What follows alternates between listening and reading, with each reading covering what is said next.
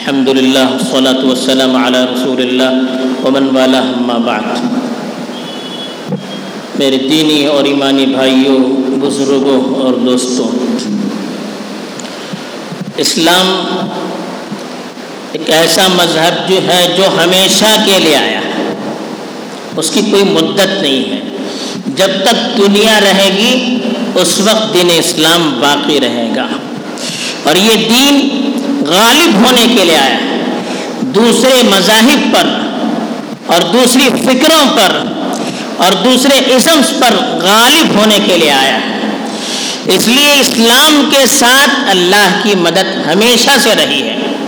ممکن ہے مسلمان اپنی بد اعمالیوں کی وجہ سے اللہ کی مدد سے دور ہو جائیں اور اپنے کرتوتوں کی وجہ سے وہ دنیا میں ذلیل اور بے بس ہو جائیں۔ گے لیکن اسلام ہمیشہ سے غالب تھا، ہے اور رہے گا۔ آج بھی مسلمانوں کی ہزاروں کمزوریوں کے باوجود اسلام جس طرح سے اپنا معجزہ دکھا رہا ہے اور جس طرح سے ہر میدان میں اپنی ترقی کے جھنڈے گاڑتے چلا جا رہا ہے، دنیا کے وہ ممالک اس پر شاہد ہیں۔ جن ممالک میں اسلام کے خلاف سب سے زیادہ زہر اگلا جاتا ہے۔ آج سب سے زیادہ لوگ مسلمان ان علاقوں میں ہو رہے ہیں جن علاقوں میں اسلام کے خلاف سب سے زیادہ سازشیں پنپ رہی ہیں۔ یہ اللہ کا معجزہ ہے۔ اللہ تعالی ہر دور میں اپنا معجزہ دکھلاتے ہیں۔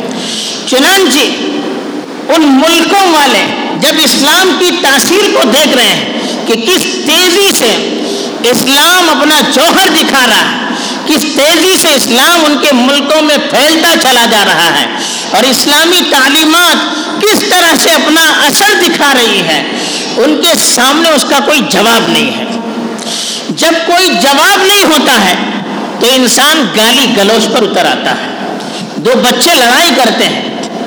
اب ایک بچہ جب پٹ جاتا ہے اور سامنے والے کا مقابلہ نہیں کر سکتا، تو پھر گالی دینے پر اور ماں بہنوں کی سنانے پر کھڑا ہو جاتا ہے۔ تو یہ بزدلی کی، کمزوری کی، نکمے پن کی علامت ہے کہ آدمی جب مقابلہ نہیں کر سکتا، تو پھر گالی گلوچ پر اتر آتا ہے۔ آج کی دنیا جو اسلام کے خلاف زہر اگلتی چلی جا رہی ہے اور اپنی قبر کھودتی چلی جا رہی ہے، اس کا ایک ہی سبب ہے کہ ان کے پاس اسلام کے دلائل کا کوئی جواب نہیں۔ اسلامی تعلیم کے مقابلے کے لیے ان کے پاس کوئی تعلیم نہیں ہے۔ اسلامی تہذیب اور اسلامی تمدن کے مقابلے کے لیے ان کے پاس کوئی تہذیب اور کوئی تمدن نہیں ہے۔ اسی لیے وہ آج مسلمانوں کو ذلیل کرنے کے لیے، مسلمانوں کا مذاق اڑانے کے لیے اور نفسیاتی طور پر ان کو کمزور کرنے کے لیے اس طرح کے پراپگنڈے دنیا میں عام کر رہے ہیں اور رسول اسلام کے خلاف اپنی گندی زبانوں کو کھول کر اپنی ذہنی کمزوری اور اپنی بے بسی کا اظہار کر رہے ہیں۔ اور یہ کوئی نئی بات نہیں ہے۔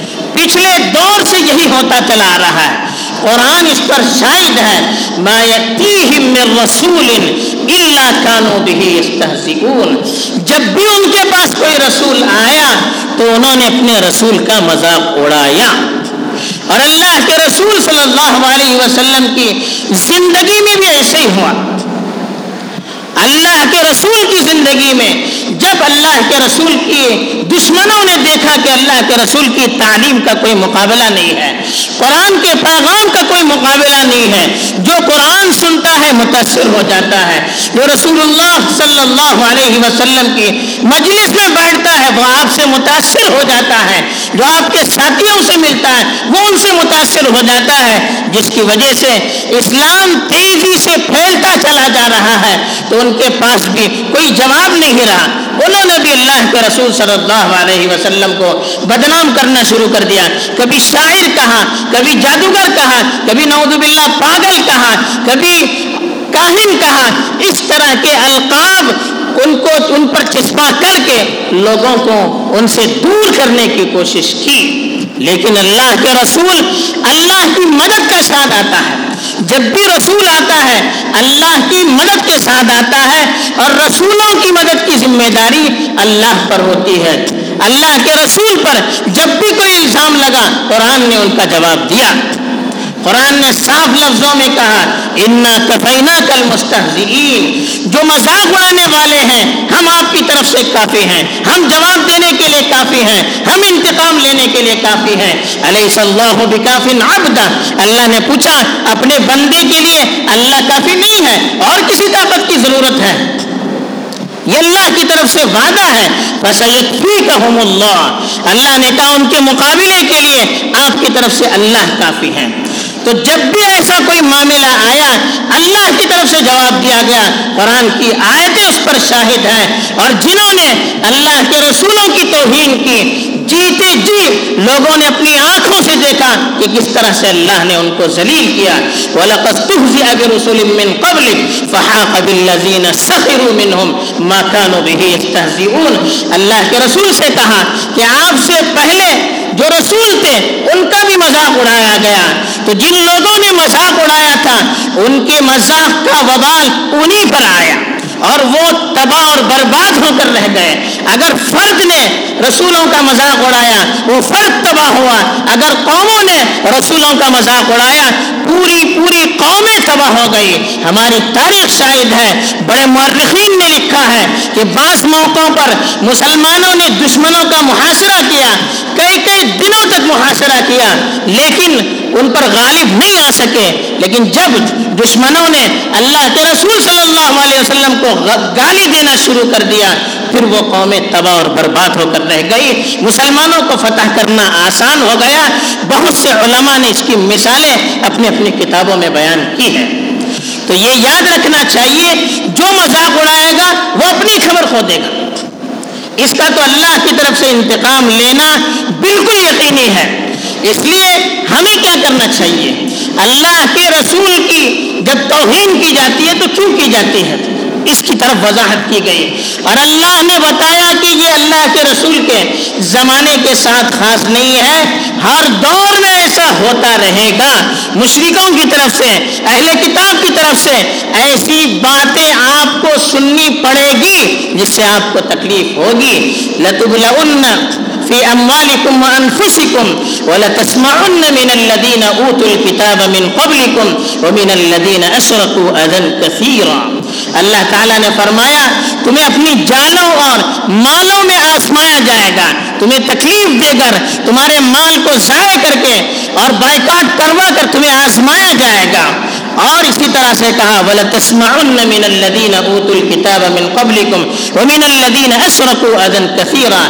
اہل کتاب کی طرف سے، یہود و نصارہ کی طرف سے اور مشرکوں کی طرف سے بہت سی ایسی باتیں آپ کو سننی پڑے گی جس سے آپ کو تکلیف ہوگی۔ وہ کیا باتیں ہیں؟ رسولوں کے خلاف بہت باتیں کریں گے، دین کے خلاف وہ باتیں کریں گے، دینی احکام کے خلاف وہ باتیں کریں گے، مسلمانوں کے خلاف وہ باتیں کریں گے۔ یہ ساری چیزیں ان سے سننی پڑے گی، لیکن کرنا کیا چاہیے؟ وہ ان تصویروں وہ تک من عزم الامور ان کا ایک ہی مقصد ہے کہ دین کا مذاق اڑا کر ہمیں نفسیاتی طور پر کمزور کیا جائے۔ ہمیں دین کے سلسلے میں بدگمان بنا کر، دین کی تصویر کو ہمارے سامنے بھیانک بنا کر، رسول خدا کی تصویر کو ہمارے سامنے بدنما بنا کر ہمیں دین سے دور کرنے کی کوشش کی جائے، یہ ان کا سب سے بڑا مقصد ہے۔ لیکن ہمیں کیا کرنا چاہیے؟ اللہ نے خود کہا وہ تصویر تمہیں جم کر رہنا ہے۔ صبر کے معنی جم کر رہنا ہے۔ دشمن اپنا سر الٹا لٹکا دے پیر الٹا لٹکا دے۔ سر کے بل لٹک جائیں اور ہمارے خلاف سازشیں کریں، تب بھی ایک اس کے لیے ہمیں اپنے دین کے سلسلے میں کمی بیشی کو برداشت نہیں کرنا چاہیے۔ ہمیں تو ہر چیز پر جمے رہنا چاہیے۔ وہ ان تصویروں پہلی چیز بتائے وہ تک تک اور گناہوں سے بچتے رہنا چاہیے۔ اللہ کی نافرمانی سے بچتے رہنا چاہیے۔ شریعت کی خلاف ورزی سے بچتے رہنا چاہیے۔ فَإِنَّ ذَلِكَ مِنْ عَزْمِ الْأُمُورِ، یہ بڑی ہمت اور جمع مرضی کا کام ہے۔ یہ بتائیں ایسے موقع پر ہمیں کیا کرنا چاہیے؟ دوسری جگہ اللہ کے رسول صلی اللہ علیہ وسلم کو تسلی دیتے ہوئے اللہ نے فرمایا، وَلَقَدْ نَعْلَمُ۔ دیکھیے، کیسی باتیں اللہ تعالیٰ کرتے ہیں۔ لگتا ہے آج ہم سے اللہ خطاب کر رہے ہیں۔ وَلَقَدْ نَعْلَمُ أَنَّكَ يَضِيقُ صَدْرُكَ بِمَا يَقُولُونَ۔ ہمیں معلوم ہے، وہ جو باتیں کر رہے ہیں، وہ جو مذاق اڑا رہے ہیں، اس سے آپ کے دل کو تکلیف پہنچتی ہے۔ دیکھیے اللہ ہمارے دل کا مداوع کر رہا ہے، دل کا علاج کر رہا ہے۔ کہتے اللہ، وَلَقَدْ نَعْلَمُ أَنَّكَ يَضِيقُ صَدْرُكَ بِمَا يَقُولُونَ۔ وہ جس طرح سے باتیں کر رہے ہیں، جس طرح سے مذاق اڑا رہے ہیں، ہمیں معلوم ہے کہ آپ کو دل کو اس سے تکلیف ہو رہی ہے، لیکن کرنا کیا چاہیے؟ فَسَبِّحْ بِحَمْدِ رَبِّكَ۔ وکم من السَّاجِدِينَ۔ اپنے پروردگار کی تسبیح بیان کرتے رہیے، ان کے ذکر میں مشغول رہیے اور نماز پڑھتے رہیے، سجدے میں رہیے۔ فسبح بحمد ربک وکم من الساجدین۔ اللہ کی تسبیح کرتے رہیے، ذکر و اسکار میں مشغول رہیے، دین سیکھنے، سکھانے میں مشغول رہیے، دین کی باتوں کو پہلانے میں مشغول رہیے، اور نماز کی پابندی کرتے رہیے، فرائض کی، نوافل کی، وعبد ربک حتی یتیک الیقین، اور موت تک اپنے دین پر جمے رہیے۔ اپنے پروردگار کی عبادت کرتے رہیے موت تک دنیا کی کوئی طاقت ہمیں اس سے دور نہ کر سکے۔ یہ اللہ کی طرف سے حل بھی بتلایا گیا۔ اب اللہ نے رسول کی حفاظت کی ذمہ داری لی ہے، لیکن ہم مومن ہیں، ہمیں بھی تو کچھ کرنا چاہیے۔ دیکھیے، اللہ کے رسول کی محبت دین کا جس ہے۔ اس کے بغیر ایمان مکمل نہیں ہو سکتا۔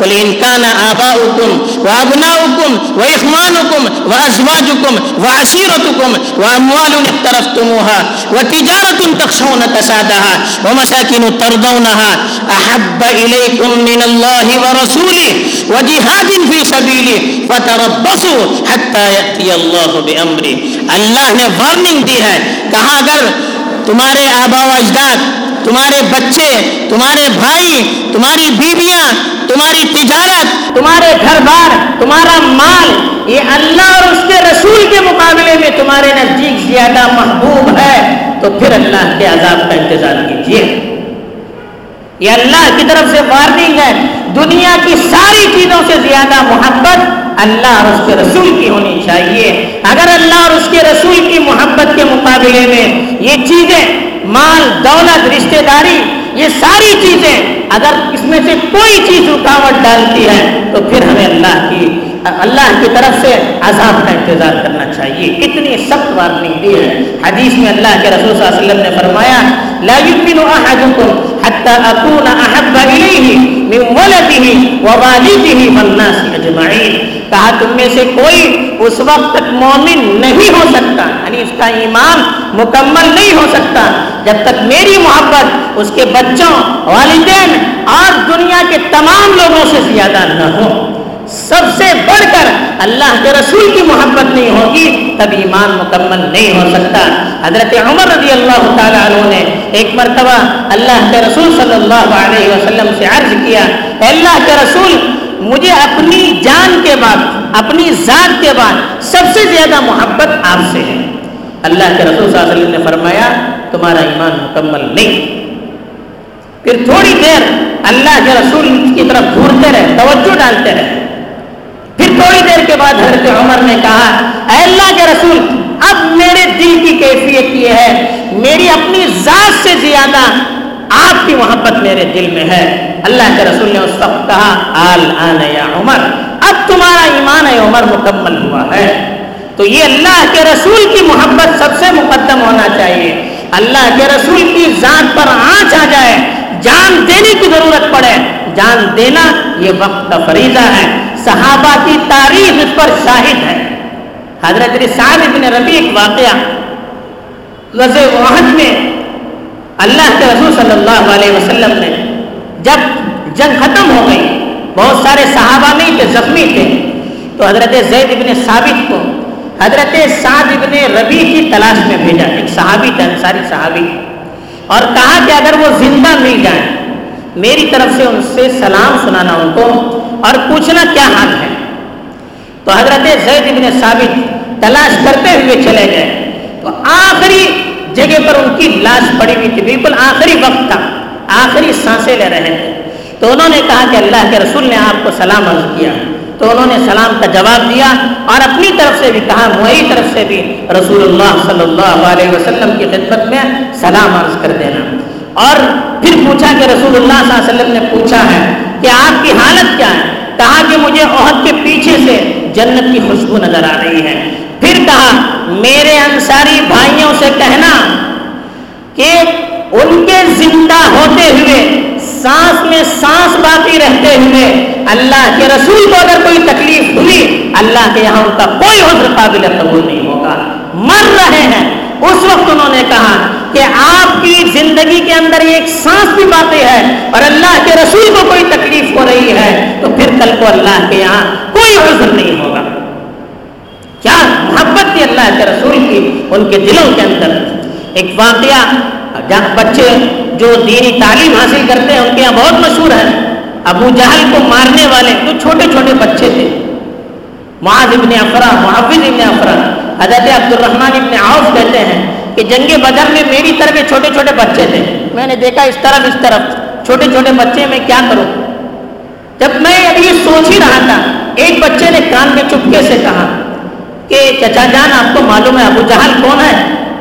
حضرت عبد الرحمان ابن عوف نے پوچھا، کیوں؟ تاکہ مجھے معلوم ہوا ہے کہ وہ اللہ کے رسول کو گالی دیتا ہے۔ اگر مجھے ملے گا میں قتل کر کے رہوں گا۔